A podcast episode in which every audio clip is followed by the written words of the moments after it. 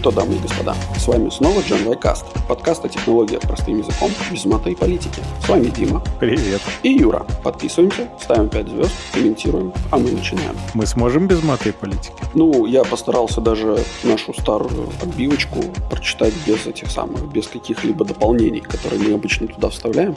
Вот. Попробуем вернуться в прежнюю колею на те же самые рельсы и продолжать как как оно было раньше. Окей. Да. Хорошо. Хорошо. Че, Дима, как твой отпуск? Две недели по Италии на машине. Мы проехали больше, чем полторы тысячи километров. Я сбился потом, забыл начать считать, а потом точно уже не знаю, сколько проехали. Но полторы точно. А, так, ладно, давай по порядку. Расскажи-ка мне про то, как ты арендовал автомобиль в Италии. Ну, типа, проблем не было. У них там обычно есть всякие заковыристые моменты в договоре, о которых не всегда упоминают. Там, типа, знаешь, там максимум, сколько ты можешь проехать, это 30 километров в день. Вот, и машину ты должен вернуть там через 500 километров, типа. Или потом там мы начинаем начислять себе по 1000 евро за каждый, типа, километр, который ты проехал больше, сверх лимита. Нет, здесь вроде все было нормально. Я посмотрел разные конторы, выбрал одну из них, заказал онлайн, потом приехал, мне дали другую машину, другого размера, кардинально другого размера. В большую или меньшую сторону? В сильно большую, на метр длиннее. Окей, то есть это типа, если ты заказывал Volkswagen Polo, тебе дали Passat? Из серии, да. Ну окей, допустим, хорошо. Ну, как бы если за те же самые деньги, то может быть даже и неплохо. Нет, плохо, плохо. Я потратил лишний час или полтора на то, чтобы выбрать другую машину из того, что у них было, такую, как я хотел, потому что я очень сильно не хотел длинную, и как потом оказалось, я был абсолютно прав. Слушай, ну в Италии не так все плохо на самом деле с парковкой, как на Мальте. Да, там действительно процветает вот это вот расталкивание автомобилей в, в узких местах. Э, да, там есть узкие маленькие улочки в старых городах, там есть, ну, там есть много разных неудобств, но в какой-то момент даже на, на каком-нибудь Range Rover вполне можно ездить и даже не особо замечать. Ну, я несколько раз только благодаря тому, что у меня была покороче машина, нормально парковался, особенно в старых всяких местах. У меня во Флоренции была гостиница в старом городе. Мажор. И там я бы вообще бы не проехал просто. Так что там весело, знаешь, там и так ты еле пропихиваешься, а на большой, я не знаю. В Венеции на многоэтажную парковку я тоже не уверен, что я бы заехал на более длинный. Да, конечно, заехал. Просто, ну, чуть-чуть дольше бы у тебя это заняло. И, и, и, и чуть, чуть больше кирпичей, да? Да. Ну, типа того, да. Ну, там было так, знаешь, э, плотненько. Ну, в итоге как бы все нормально, и все бодро ездило. Вроде все окей. Ну, как бы я не знаю, машину они у меня взяли, вроде вопросов у них не было пока. А слушай, а не было такого, что тебе уже позвонили и сказали, что ты э, на, наездил штрафов э, на, на там миллион тысяч Нет, пока. рублей? Нет? Пока не звонили. Пока не звонили. Но если бы были штрафы, они бы там им уже начали приходить, я думаю, еще до того, как я сдал машину, наверное. Наверняка, да. Слушай, а, во, вопрос, кстати, а ты платил именно кредиткой или дебетовой картой? Кредиткой. Да, то есть у тебя просто заморозили сумму? Да. И... Окей. Я поэтому кредиткой платил, чтобы они мне просто заморозили э, сумму оплаты плюс гарантийную, угу. и чтобы меня это не парило. Окей, да. Ну и, собственно, она пока еще заморожена, я не знаю. Я бы на твоем месте взял бы сейчас и, короче, быстренько аннулировал карточку на всякий случай.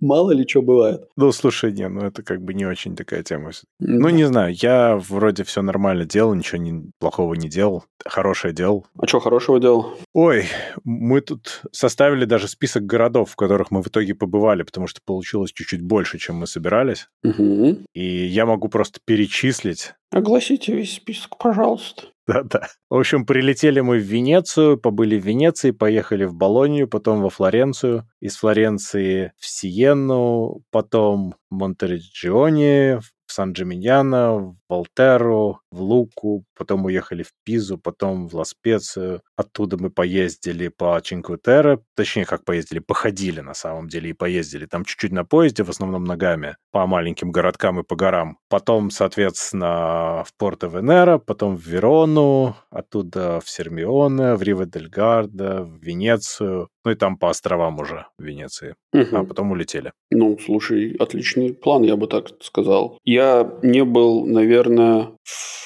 50% твой, тобой названных городах, да, городах, дов, дах. Короче, не был я в половине Нигде из того, что ты назвал, да.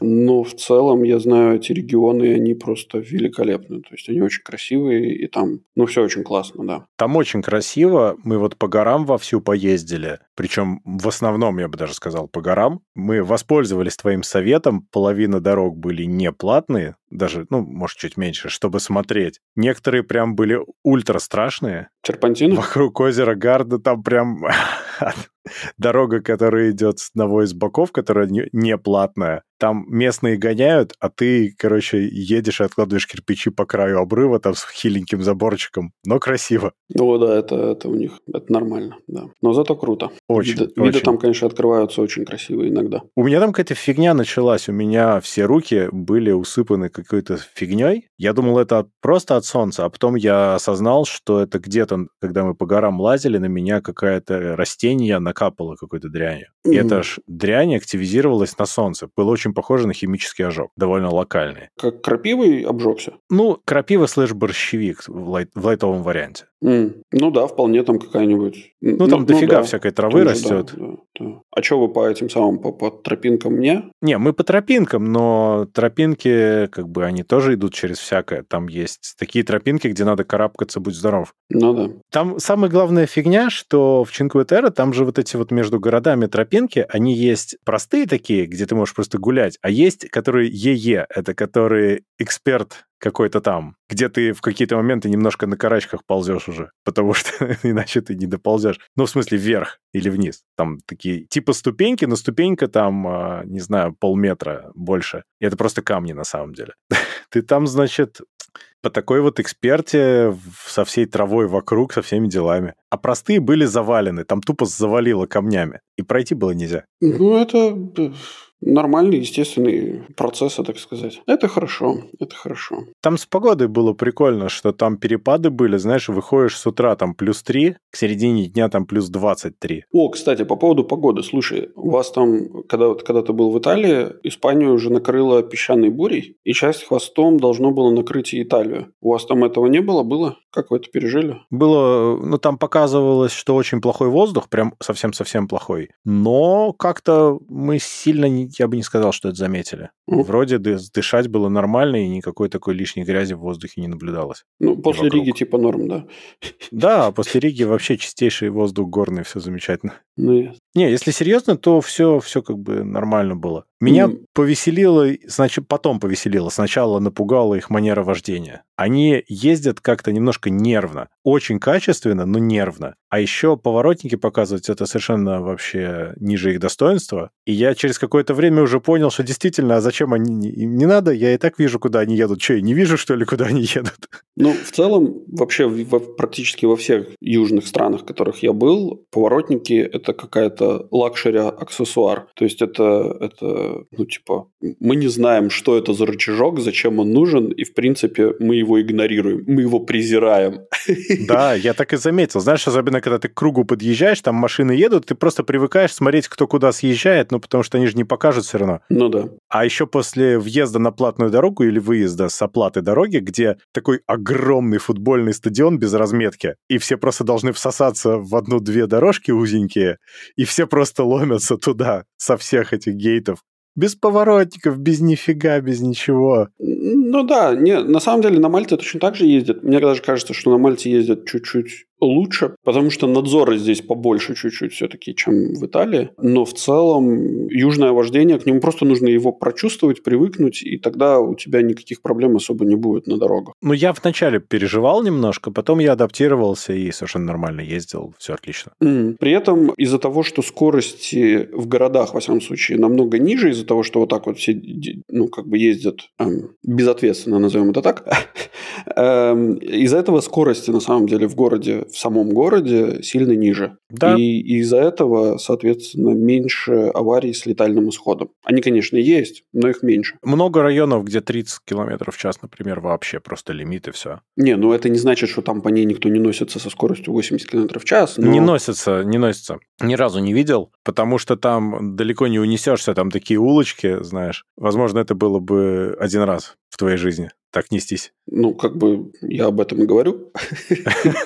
Так, а что еще? Как, как там ковидные ограничения? Там, в принципе, все очень спокойно, никого ничего не парят нужен гринпас, ну, стандартный европейский паспорт вакцинации. Его иногда спрашивают в кафе, иногда не спрашивают. Спрашивают, типа, у вас есть? Да, ну не показывайте, мы вам верим, все нормально. Mm. Маски нужно носить... Э, Да-да.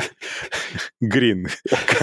Нужно маски носить в помещениях формально, ну, в магазинах, в музеях, там, в таких местах. Иногда раздражает, что в совершенно глупых местах нужно маску. Ну, типа, на улице же она не нужна, но вот представь, да, музей, какой-нибудь палаца, да, или просто музей, и у него внутренний дворик. Угу. Большой такой. Угу. Ну, ты же понимаешь, что внутренний дворик считается его территорией, поэтому ты должен по улице ходить в маске. Ну да. И во всех там галереях ты должен ходить в маске, и это очень тупо. Потому что лицо мнется, дышать хочется.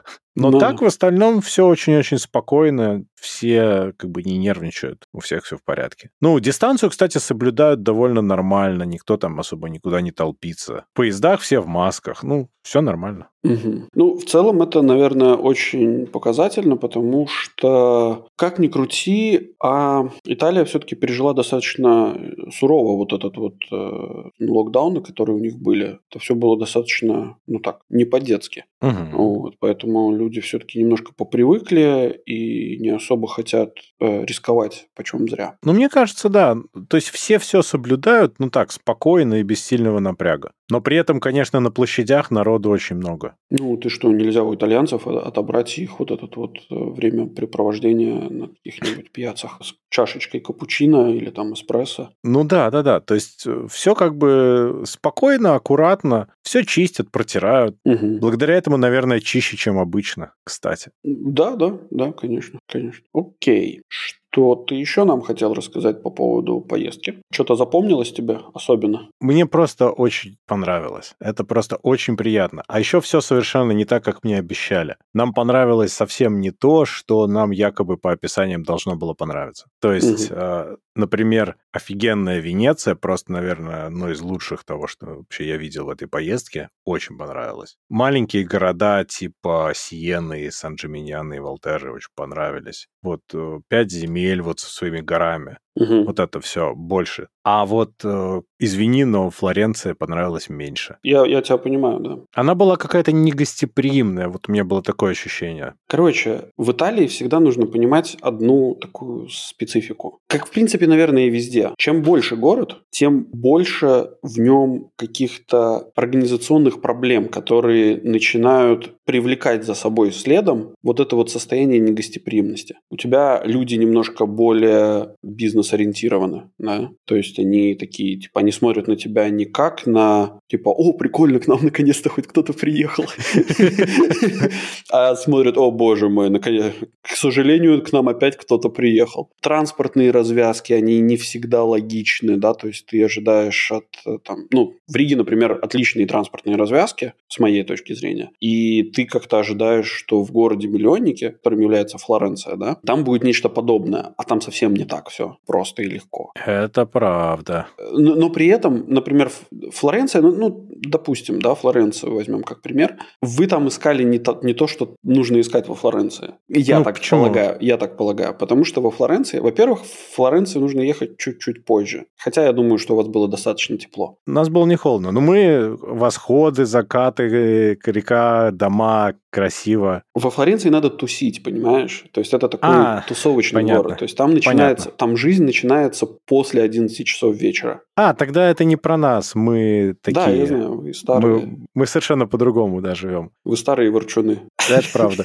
Но знаешь, вот странно, например, вот в Венеции, казалось бы, да, большие проблемы с землей, ну, чисто физической вот землей, в которую угу. сажать. Но, тем не менее, они стараются, чтобы там была зелень, там даже какие-то деревца есть, маленькие парки есть, крохотные совсем, там в кадушках всякое растет. Лавочки есть, чтобы посидеть. Во Флоренции, короче, это такой камень на камне на камне. Угу. Ну, то, слушай, И вот там это же есть странно. парки на обратной стороне реки. Не, мы сходили. Нет, там все здорово, мы сходили. Но, опять же, такой немного немножко странное ощущение от этого всего. А во Флоренции, опять же, нужно обязательно ходить по музеям. Причем желательно с гидом, потому что гиды тебя могут провести в такие места, в которые ты просто без, без этого самого ты не попадешь. Ты сейчас про музей все еще или про уже тусить? Нет, я про музей. Про тусить там тоже желательно, конечно, с местными тусить, потому что тоже там ребята знают толк в возвращениях. Ну, например, условно, да, то есть ты же знаешь, скорее всего, что между вот этим вот Уфичи, да, который являлся резиденцией Медичей, до, собственно, самого замка, где жили Медичи, проходит тоннель, секретный тоннель, который проходит над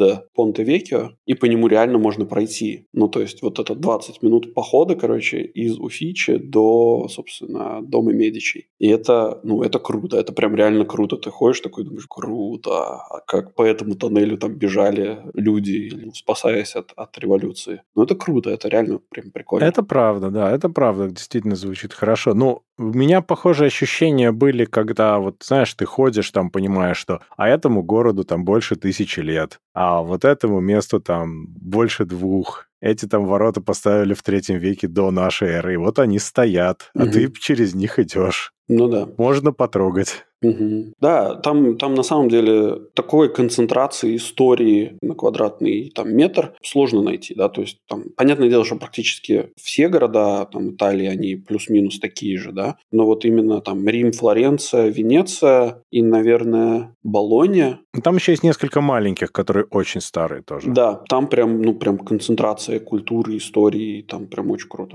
И это в этом смысле Италия прекрасная, великолепная. Опять же, итальянские вина, итальянская еда. Это да. Это приятно всегда в Это любых правда. количествах. Почему-то на горе по дороге из Сан-Джиминьяно в Волтеру стоит огромное красное очко. Э, Я не знаю, почему оно там стоит. Это так, просто фан-факт. Я ехал и удивился. Достопримечательности, о которых нам не стоит знать. Достопримечательность дна. Да, это тут э, было прекрасное видео, где уважаемый Моэстро, Мо- Моэстро Панасенков или Панасенков очень жаловался, что захватили Бердянск, а не Италию. Он говорит, нахрена мне Бердянск? Вот. Это, правда, было давно, и, по-моему, Бердянск уже освободили, но неважно. Не будем переключаться на темы, которые э, нас... Которые не про подкаст, назовем это так. Да, а то мы еще и про мат правила нарушим. Ладно. Окей. Так, и еще что-то? Ну, давай уже дальше, а то время у нас идет. Ну, давай, хорошо. Перейдем все-таки к нашей технике, техническим новостям. Мы с тобой не записывались, сколько получается, три недели? Ну, практически, да. Ну, в общем, на следующей неделе, после предыдущего подкаста, который, если вы не слышали, обязательно пройдите, компания Siemens представила, наконец, всему свету свою разработку, эм, как бы это так сказать, МРТ, который не использует жидкий гелий для охлаждения суперпроводника, сверхпроводника, сверхпроводника, наверное, в тех количествах, которые это делается сейчас при, нынеш... ну, там, при нынешних технологиях. Почему это, собственно, круто? Ну, так, начнем немножко с истории, с того, что происходило в целом до этой истории революции вот этой, которую компания Siemens совершила. В больших МРТ, в которых нужно достигать большой, большой силы поля, использовали суперпроводниковую тему. Да? То есть у тебя просто есть спираль из суперпроводника, по которому бежит некий ток, который создает вокруг себя поле определенной силы. И, естественно, для того, чтобы не терять тепло, да, то есть сверхпроводник нужно было охлаждать до температуры там практически близкой к абсолютному нулю. И это достигалось с помощью жидкого геля. Угу. Чему это все? К тому, что в нынешних вот этих вот условиях, сегодняшних, количество этого жидкого геля в одном МРТ могло достигать 1600 литров легко. Да? То есть тебе нужно всегда иметь 1600 литров, и если у тебя случайно там, по тем или иным причинам сбрасывалось поле или же... Ну, короче, тебе нужно было время от времени дозаправлять этот МРТ для того, чтобы удерживать это поле. То есть тебе мало того, что вот это, тебе еще запас как минимум эквивалентный нужен. Ну, ты его не можешь хранить у себя на, собственно... Ну, доступный тебе, ну да, скажем. да, да, доступный. Ну, понятно, что ты его не в бидоне хранишь под столом, это понятно, Мгм. но... Да, потому что это в целом невозможно, да, потому что жидкий гелий, он сверхтекучий, и у него он постоянно испаряется. Ты все время его теряешь. Как здравый смысл. Да, практически. А жидкий гель – это такая штука, которая последнее время, мне кажется, увеличилась в цене, наверное, раз в 500. Ну, то есть за последние 10 лет. То есть надо было вкладываться не в биткоин, на самом деле, а в жидкий гелий. Я вот сижу, думаю, не тем мы занимаемся. Ну да, Опять. в целом. А все это происходит, потому что жидкого гелия на самом деле не так уж и много да, в, в нашем мире. Жидкий гелий добывается как это, как, как это сайт-продукт, как это назвать по-русски? Это Побочный продукт. побочный, вот правильно, побочный продукт добычи, добычи нефти. И, как оказалось, его не так уж много в нашем мире. Не все, эм, собственно, страны желают его продавать, и всего на, на рынке их не так уж и много. Плюс, опять же, США не очень хочет разделиться своим собственным. Ну и да, и цены достаточно сильно варьируются. То есть, э, для того, чтобы там сделать небольшую дозаправку в районе, там, не знаю, 200 литров, тебе нужно около 20 тысяч евро потратить на то, чтобы это все дело купить, привезти и залить. То есть, это прям дорого и очень муторно, и вообще это, ну, такая фигня. В общем, что сделали Siemens? Они, собственно, показали продукт, в котором будет использоваться не 1600 литров, а 7. 7 просто. Просто 7 литров, который ага. будет охлаждать МРТ весь целиком. Есть небольшие нюансы. Да? То есть, если раньше у нас были, мы, мы считали, что чем сильнее поле, которое генерируется МРТ, а, тем лучше, потому что у тебя меньше, ну, как минимум, одна из проблем того, что чем, чем меньше у тебя поля, тем больше у тебя помех извне идет на сигнал. Угу. Но так как у нас развиваются, собственно, компьютерные технологии, компьютерные методы калькулирования, скажем так, постпроцессинга изображений, мы смогли, ну, ком- мы, компания Siemens смогла достичь... Мы как человечество. Да, смогла достичь отличных результатов, уменьшив при этом магнитное поле. Магнитное поле этого устройства всего лишь 0,5 Тесла, но при этом результаты, которые оно выдает, сравнимы, вполне себе сравнимы с э, МРТ полутора Тесла и более, что в целом очень-очень-очень неплохо. А почему это, собственно, является таким революционным шагом, на мой взгляд? Это потому, что если раньше у тебя МРТ стоил там около миллиона евро, и, условно говоря, тебе нужно было в стране на каждые 200 тысяч населения, тебе нужно было иметь один МРТ, и многие страны просто тупо не могли себе этого позволить, то сейчас эта цена в целом сокращается достаточно серьезно. То есть, хочешь сказать, что они еще и дешевле это делают, несмотря на то, что это новая вещь, которая такая крутая, и они не хотят за это брать больше, потому что у тебя мейнтенанс потом будет дешевле? Они больше не будут брать. Они будут mm. брать, возможно, столько же. Но вот обслуживание и текущие расходы, вот эти running costs, да, да, да. они будут сильно меньше. Ну вот я об этом и говорю, это обычно преподносится как огромный бонус, поэтому давай-ка ты заплати больше, зато потом заплатишь меньше. Ну, как оказалось, нет. Более того, из-за того, что там всего лишь 7 литров э, гелия, например, тебе не обязательно устанавливать внутри своего помещения, в котором у тебя, собственно, этот МРТ стоит. Тебе не обязательно готовить инфраструктуру специальную для этого. То есть тебе не надо делать специальные трубы, которые будут отводить газообразный гелий из помещения. Ну, потому что суть в чем заключается, что если у тебя, например, весь гелий вдруг начинает испаряться внутрь помещения, то он начинает вытеснять кислород, ну да. А, собственно, гелий из жидкого состояния в газообразное увеличивается в 900 раз. Ну, не очень хорошо для людей, да. да. то есть там, в принципе, один раз и собирай, собирай потом э, трубы. Причем, подожди, если он увеличивается, то мастерком со стен. А что? Мастерком со стен собирать лопаточкой. Ну, нет, там же не, не взрывообразно это все будет, но в целом это будет очень холодный э, воздух, которым ты не можешь дышать. Поэтому там в целом асфиксия и потом э, очень быстро криогенизация организация.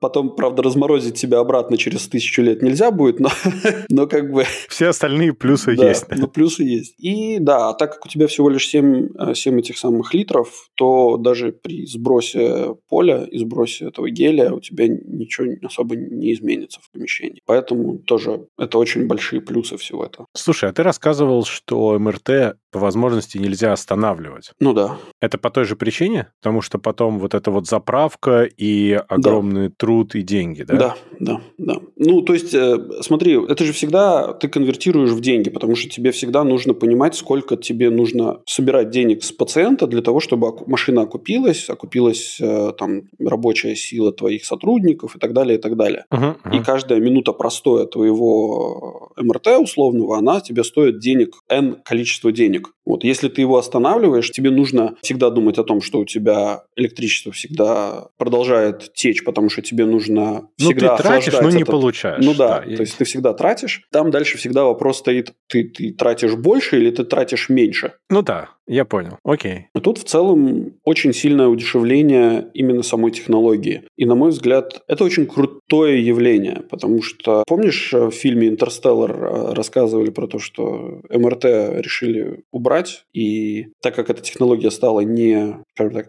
не приоритетной технология стала, они решили отказаться от МРТ, и тем самым жена э, главного героя, она умерла, потому что ей диагностировали рак уже когда было поздно. Гели – это одна из причин, которая поставила э, вопрос ребром, что нужно каким-то образом сокращать вот этот вот добычу гелия и имплементацию это в сверхпроводник, ну, для, использовать его для охлаждения сверхпроводников. Хорошо. Не то, что ты сейчас рассказал последнее, а все остальное. Ну да, да. То есть это мы, интересно. Это прямо очень интересно, особенно учитывая то, что у нас есть регионы в нашем мире, которым ну прям этой технологии никогда не было и потенциально никогда не могло бы быть с текущим положением вещей. Или точнее так, с, текущим, с текущей стоимостью этих вещей. Ну да. А сейчас появился достаточно большой потенциал к установке такого типа оборудования и в этих странах. Да, да, это здорово, что цивилизация должна приходить постепенно. Угу. Так, так, Особенно так, так. потому, что из некоторых мест она уходит.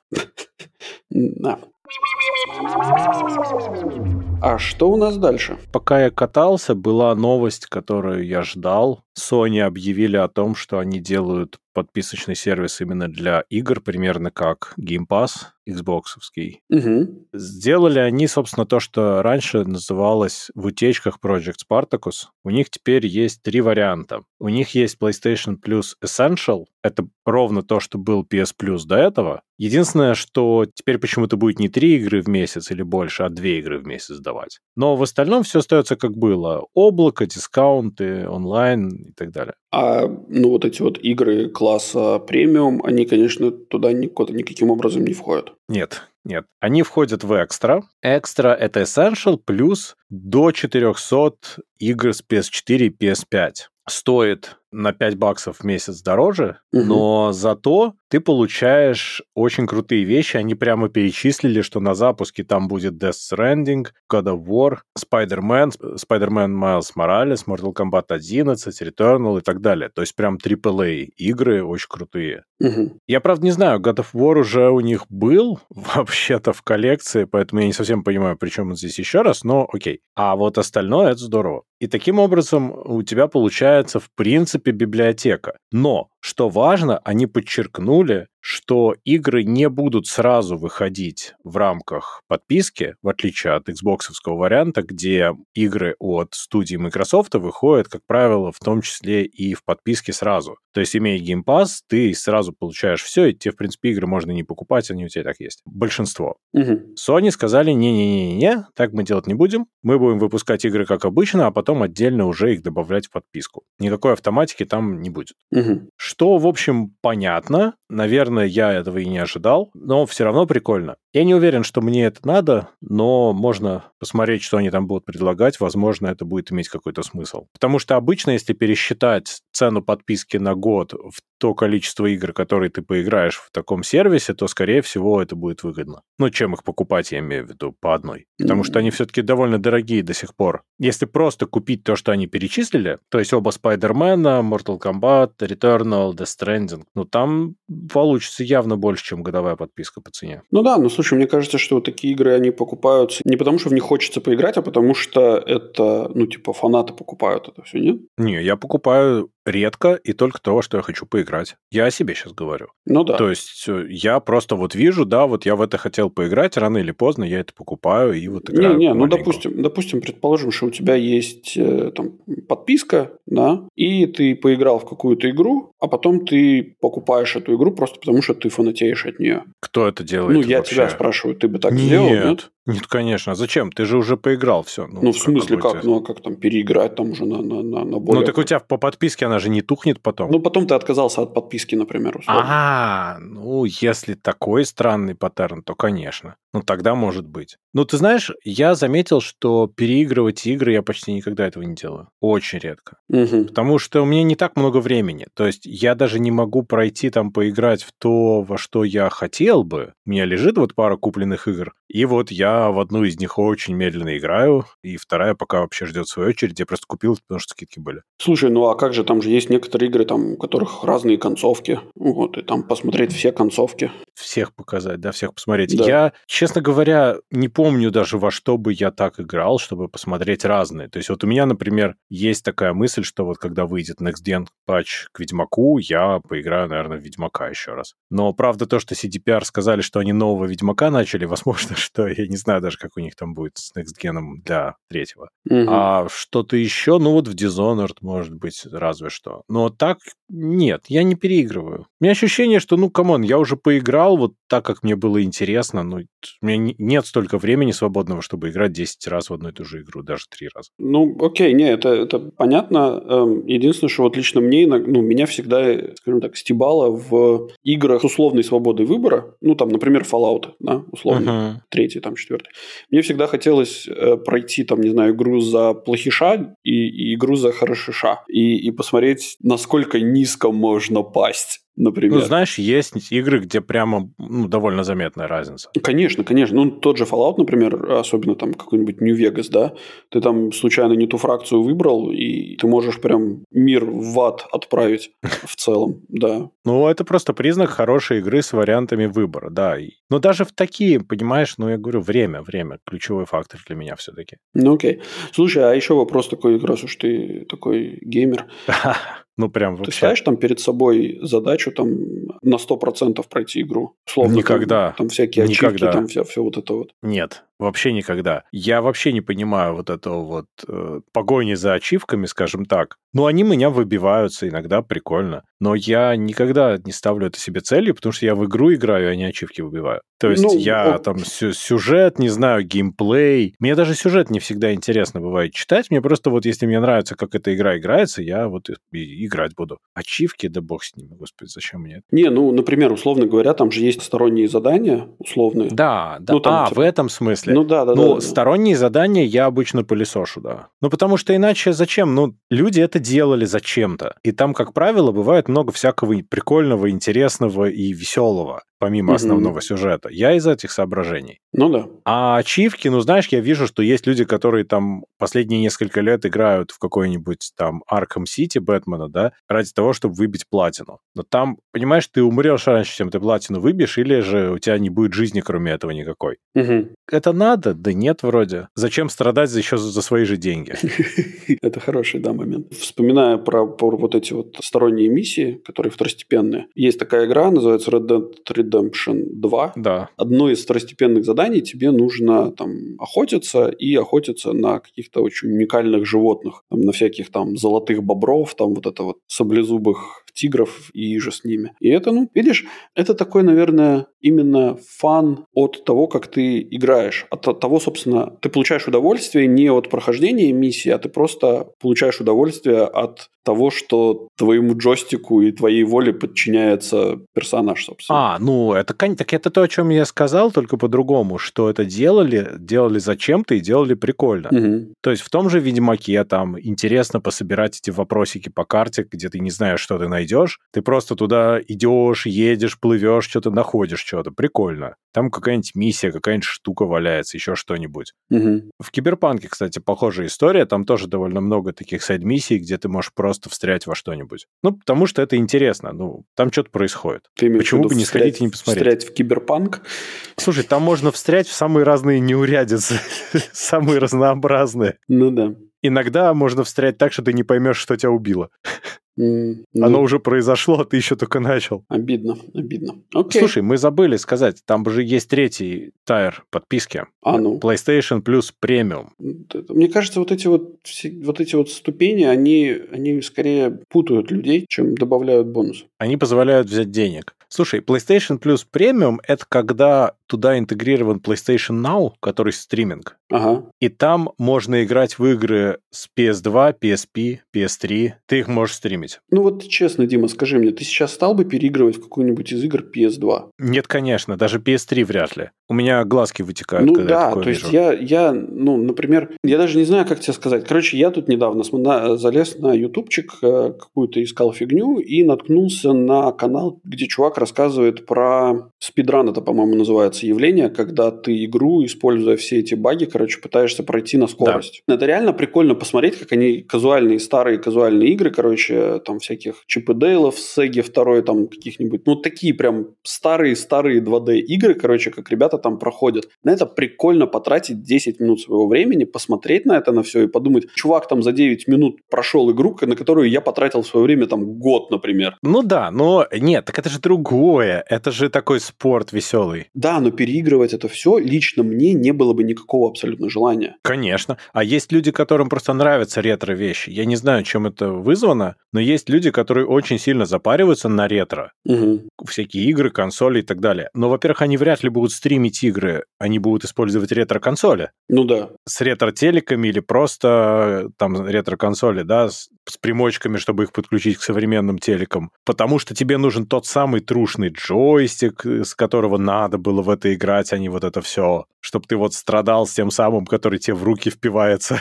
Так более того, мне кажется, что из-за того, что у тебя тактовая частота процессора меняется, у тебя и динамика игры очень сильно меняться должна, нет? Не-не-не, там же есть варианты. С точки зрения, ну, вот этого софтварного эмулятора, когда ты делаешь свич, там, не знаю, с одной архитектуры процессора на другую архитектуру процессора, у тебя внутренние часы игры, они сильно меняться должны. Так он же на то и эмулирует. В том-то и дело, что он именно эмулирует ту систему, он делает виртуальную машину с той системой, как надо причем. Он полностью имитирует. Но как это делает Sony в данном случае, я не знаю, потому что то, что ты сказал, это то, что делают эмуляторы, в которые ты рому пихаешь. А как это делает Sony, бог их знает на самом деле. Наверняка тоже что-то эмулируют, но они делают, по сути, виртуалку, наверное с этой системой, которой это все работает. Ну как? Ну у тебя же... Ты же можешь делать виртуальную машину, на которой что-нибудь запускать с заданными параметрами. И твоя машина будет ее делать, хардварно слэш софтварно, имитировать ее поведение так, как оно должно было бы быть.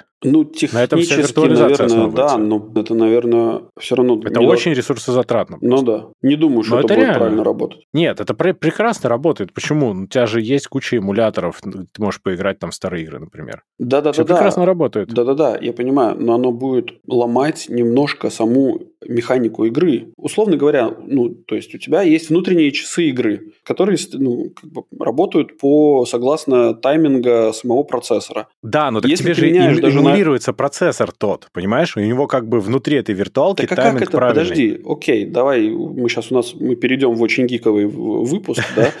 Так смотри, когда ты эмулируешь что-то, у тебя ты пытаешься выставить... О, сейчас я попробую сформулировать это, потому что это будет очень тяжело. Тебе нужна некая шкала отсчета. И шкала коэффициента, на который тебе нужно умножать свою тактовую частоту твоего процессора, на котором все это эмулируется, для того, чтобы у А. тебя было, э, чтобы у тебя работало все это софтварно в эмуляции. Правильно? Слушай, но это уже не работает так, потому что в современных процессорах больше одной инструкции за такт. Поэтому понятие тактовой частоты уже не имеет такого э, решающего значения. Так правильно. Ты скорее должен знать скорость, с которой тот должен выполнять команды. Да, но это обычно не целое число, а это число с очень-очень многим большим количеством э, нулей. А, ты хочешь сказать, после что ты запятой. просто ты Ты будешь просто- наблюдать некие артефакты из-за этого. Это не будет game-breaking в большинстве случаев, но они будут. Да. А, ну да, немножко есть, да. Чуть-чуть есть. Я просто к тому, что это не сильно что-то ломает. Но прикол в другом. Чаще проблемы из-за разрешения и из-за того, как игры сделаны, потому что они использовали определенные фичи того, как, например, была устроена видеопамять, Да. и рисовали кучу всего офскрин. Мгм.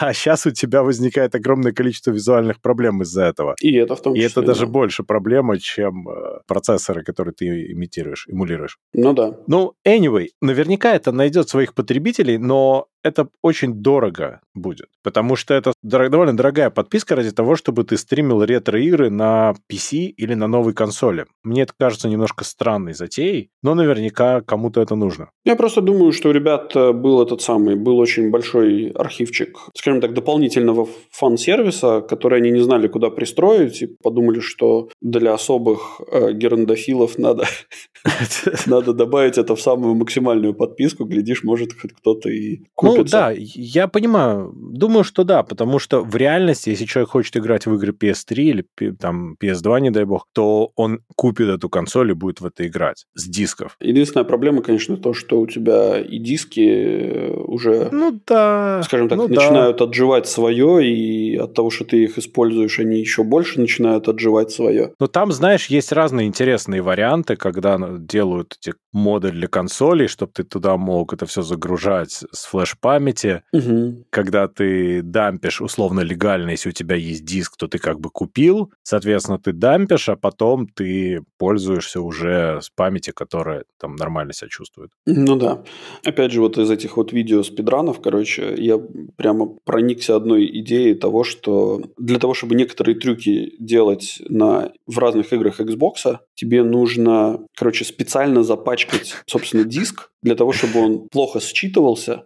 Господи. И в этот момент, ну, как бы, как, как, если у тебя происходил какой-то вот этот вот глич, то ты... Да, тогда оно ты, срабатывало да, так, как ты ожидаешь, да, да я понял. Господи. Ну, Лю- люди окей. Занимались тем, что лизали, короче, поверхность вот эту вот, чтобы оставлять на ней а, вот эти вот отпечатки пальцев и отпечатки всякой слюны и, короче, всякой грязи, А-а-а. для того, чтобы, собственно, побить рекорд. А инструкция, куда нужно да. тыкнуть э, да. в диск? Да, да. Это очень, я тебе скажу, скажу, такой... Это очень интересная философская за... такая вот, вот э, должен быть свой, свое строение ума для решения такой проблемы. Называется think out of the box. Ну, это каждый страдает, да, по-своему.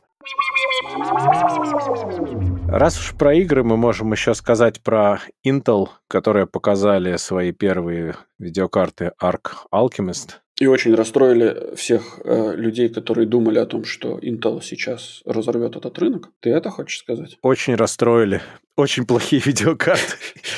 Слушай, я, кстати, возвращаясь на секунду к Италии, там были разные мелкие смешные неурядицы в процессе поездки. Я каждый раз вспоминал «Домашний арест» сериал. Знаешь, там вот мы что-то искали, искали обед, сели, типа, очень плохая еда. Да.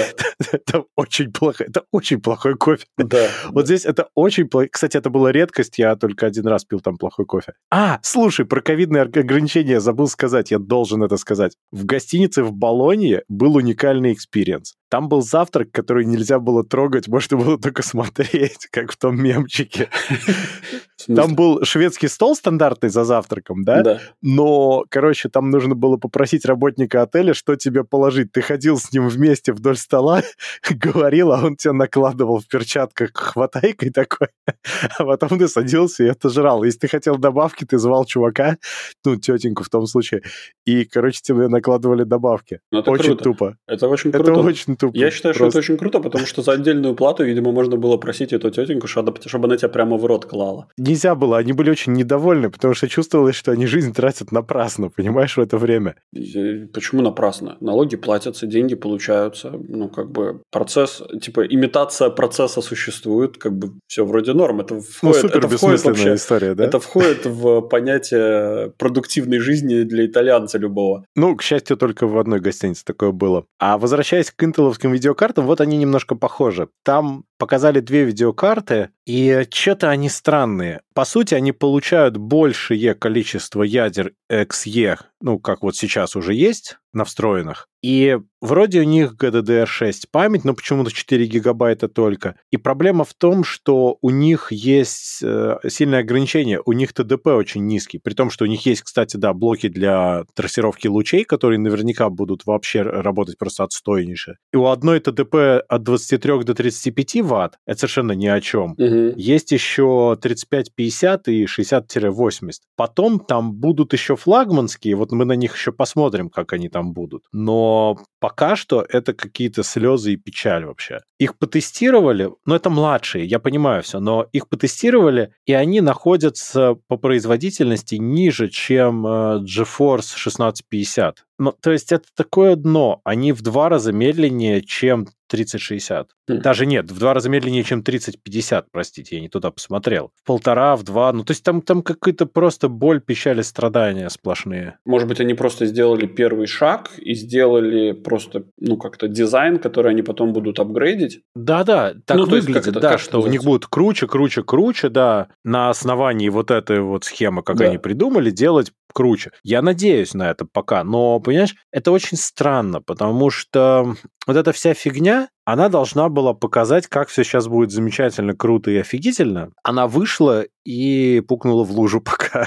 Ну, окей, окей. Я понимаю, что на безрыбье как бы это хорошо. То есть у тебя вроде Full HD на каких-то там низких средних настройках, какие-то игры будут более-менее пристойно работать, и ты теоретически что-то сможешь сделать, и, ну, может, это и хорошо, конечно. Но мне кажется, что это в целом пока ни о чем. Это не сильно далеко по факту ушло от встроенных XE, которые, ну, они были такие себе, ну, и это тоже себе не очень. Они не могут составить, короче, конкуренцию ни NVIDIA, ни AMD. В принципе, никак. Пока что. Ну, ладно, слушай, может быть, они по цене могут составить эту конкуренцию. И насколько я вот тут смотрю в статье, э, в статье есть график, где они сравнивают со своими же предыдущего поколения э, видеокартами. Или это процессоры? Ну, это просто. да. И в целом очень даже ничего. Ну да, они так по, по нижней граничке проходят. Ну, со своими, понимаешь, это очень low bar со своими сравнивать. То, что у них было, это не очень-то круто было, так В смысле, прямо скажем. подожди, Apple только со своими и сравнивает. Нет, но Apple это другая немножко история, потому что Apple, по сути, не конкурирует ни с NVIDIA, ни с AMD. Они так себя позиционируют, я бы так сказал, что они не, не, не конкурируют с другими производителями лаптопов, там, э, телефонов и так далее. И по что? Ну, они, слушай, они говорят, что мы выше этого. Они выше этого, конечно, особенно на графиках. А они в последней презентации показали, что они конкурируют с i9 плюс 3090. По факту это проверили, и оказалось, что это неправда, потому что они сделали что? Они просто график обрезали, и 3090 может разгоняться дальше, дальше, дальше еще в два раза, mm-hmm. а эта штука не очень-то. Ну да. Ну, ну вот. Whatever. Anyway. А здесь, ну, бог его знает. Я просто сейчас себе нотик выбирал, и я же вот перешел с Мака на винду. Shame on you. Где-то плачет маленький кук. Да, главное, чтобы его не съели. А, в общем, я консервативно выбрал Intel плюс Nvidia, и прям все замечательно. Ну да, э, в целом я, наверное, даже одобряю твой сегодняшний выбор. Это гарантированно, стабильно, быстро, драйвера нормально работают, все предсказуемо, поддержка, все дела, все классно, никаких вот лишних приколов. Ты, кстати, на него 11 Windows ставил? Она из коробки здесь 11 И на чё, этом как? нотике. Ну, ну, такое. Он в целом неплохой, но там есть некоторые странности. У него торчат уши десятки, семерки и так далее. Местами до сих пор активно так торчат. Но мне не нравится в целом, неплохо. Он мне не мешает, это, наверное, самое главное. Слушай, можно тебя попросить? Ты не мог бы зайти на эту новость, где рассказывается про Intel Alchemist? И там что? Там есть картинка внизу, собственно, самой карты. Причем Да. их две. Да, У тебя тоже вот это вот разводы типа пыль на, на ребрах, охлаждение? да, да. WTF, что это такое? Я не знаю.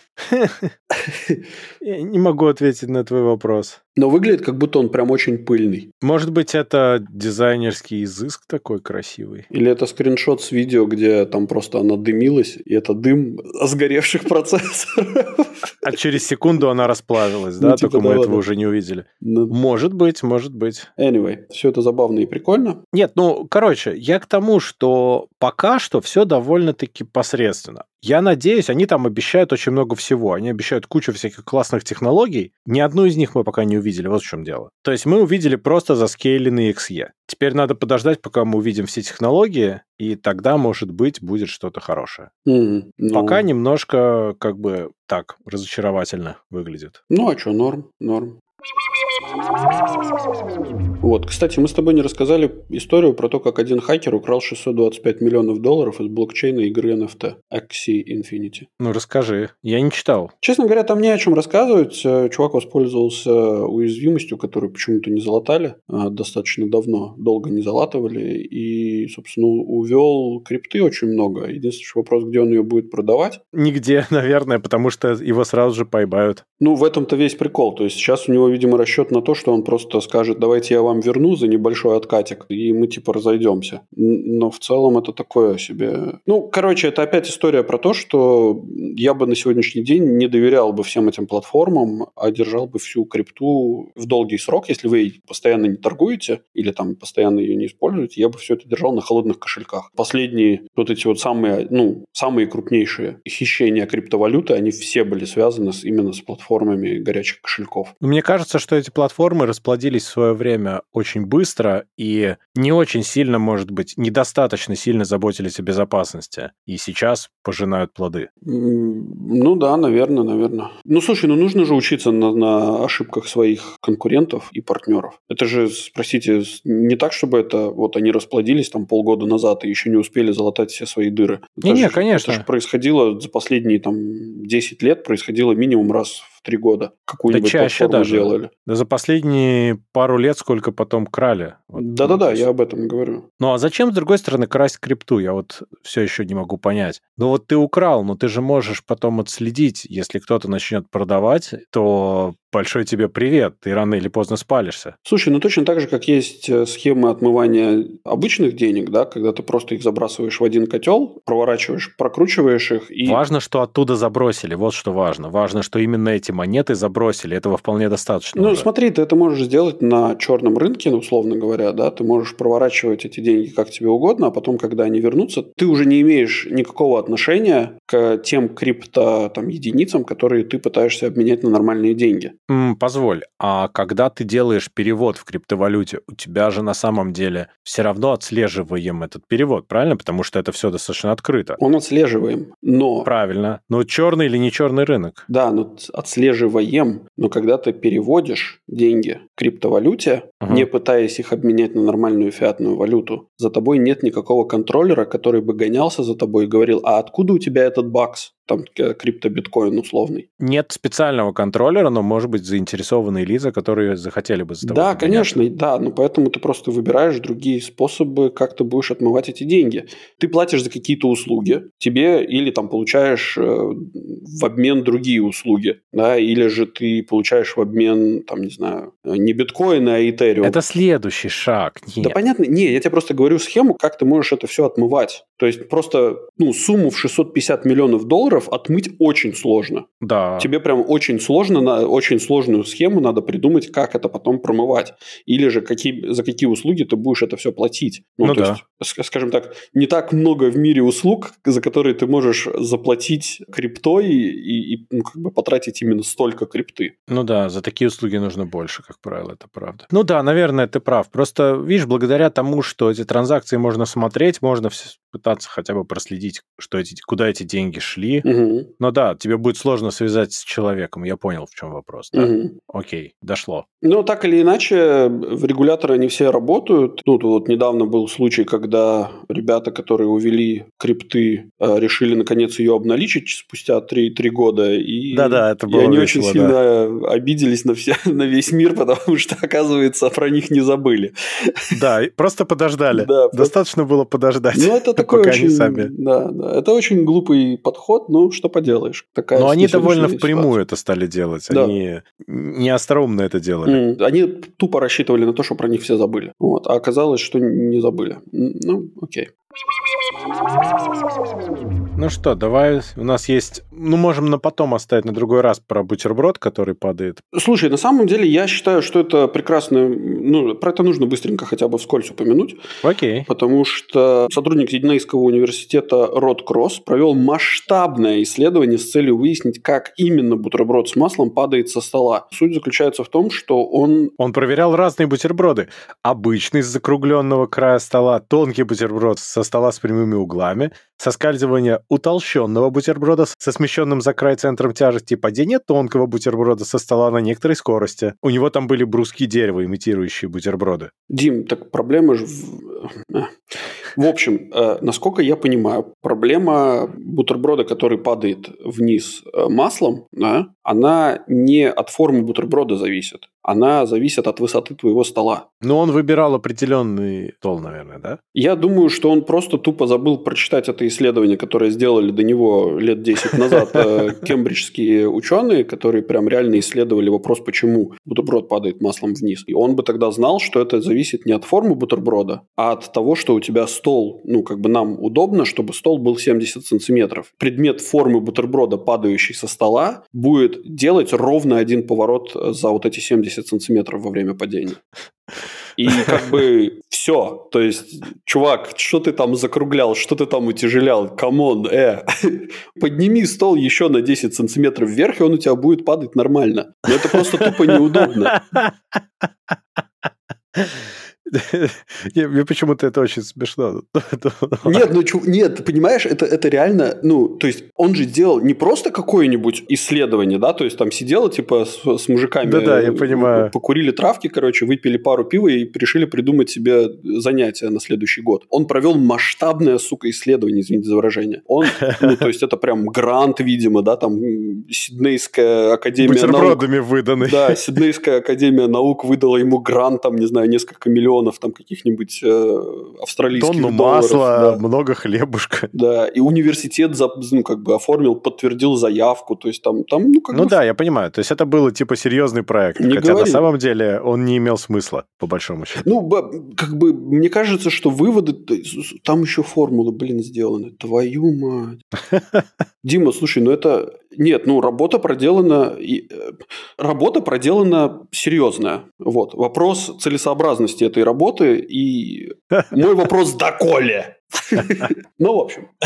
Но молодец, молодец. Мистер Кросс пробежал свой кросс. Тут было недавно отличное исследование, которое наконец-то выяснило, почему вода проливается из носика чайника. И на самом деле вот там было интересное исследование, потому что оно на самом деле привело к новым открытиям, полезным с точки зрения поверхностного натяжения воды. Так, Там еще всё раз, оказалось- подожди. Ну, когда ты чайник на- наклоняешь, наливаешь в чашку, да, у тебя есть ситуации, когда у тебя из носика начинает стекать по чайнику. Да, А бывает, что не стекает. да. Вопрос, с какой стати? Там было интересно. Я сейчас на память не помню, но там было интересное исследование. На самом деле они довольно долго разбирались. И это там свойства воды на самом деле. У меня почему-то в голове этот самый, вместо размышлений на тему почему, почему, да, у меня крутится детская загадка, у какого молодца вечно капает с конца.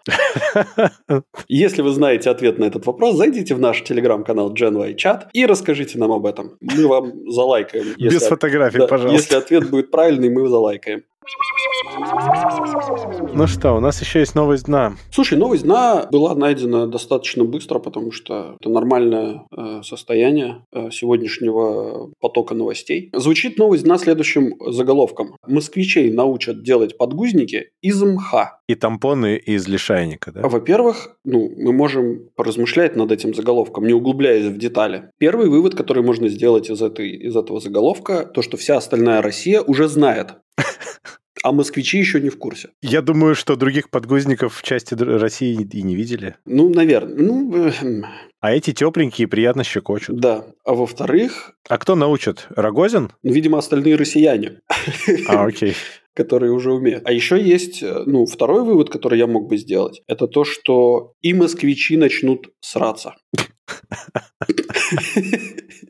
Ну, слушай, это уже ДМБ получается. Мы сейчас уйдем не туда. Не, я, ну, как бы это все шутки шутками. Ну, нужно же как-то оставить наших слушателей на позитивной ноте. Слушай, у нас есть слушатели из России довольно много. Я не знаю, это для них позитивная нота? Ну, если об этом пишет э, газета.ру, мослента.ру, да, наверное, это Важная, Это важная, вещь да, такая. такая. Это вещь, которую стоит знать, о которой стоит озаботиться заранее. Так или иначе, э, мы все все еще надеемся на скорейшее разрешение всех наших проблем и ваших проблем, и вообще всех в мире проблем. Без помощи МХА по возможности. Да, желательно оставьте мох, а то Грета Тунберг негодует. Кстати, как там Грета? Ее опять давно не слышно было. Слушай, мне кажется, что на фоне вообще всех вот этих вот последних событий, которые происходят в нашем мире, Если только Грета не пойдет в тероборону, они не интересно, да, сейчас? Слушай, ну, как бы, во-первых, у Греты была большая проблема во время ковида. Эта проблема заключалась в следующем. Э, самолеты начали меньше летать, воздух начал очищаться, а, соответственно, ну, да. если денег на очищение и, и рекламу того, что нам нужно очищать воздух и там бороться с глобальным потеплением стало меньше, у Греты Тунберг счета начали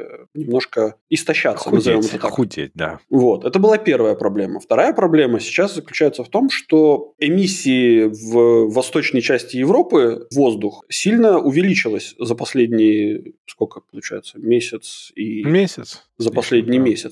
И Пять те... недель, да? Да, но при этом Грета Тунберг особо не кричит о том, что нам нужно бороться с глобальным потеплением э, путем сокращения вооружения. И вообще что-то она ничего не кричит. Ну, короче, да. Плюс еще есть проблема такая, что Грета Тунберг, как бы это ни звучало забавно, но она повзрослела и уже не выглядит больше вот этим вот расстроенным ребенком. Ну, это же типа кьют, когда Ну, типа заб... ее меньше слушают. Ну просто, да, да, то есть ты стала... У, у тебя уже не, не детство крадут, а, а уже зрелость.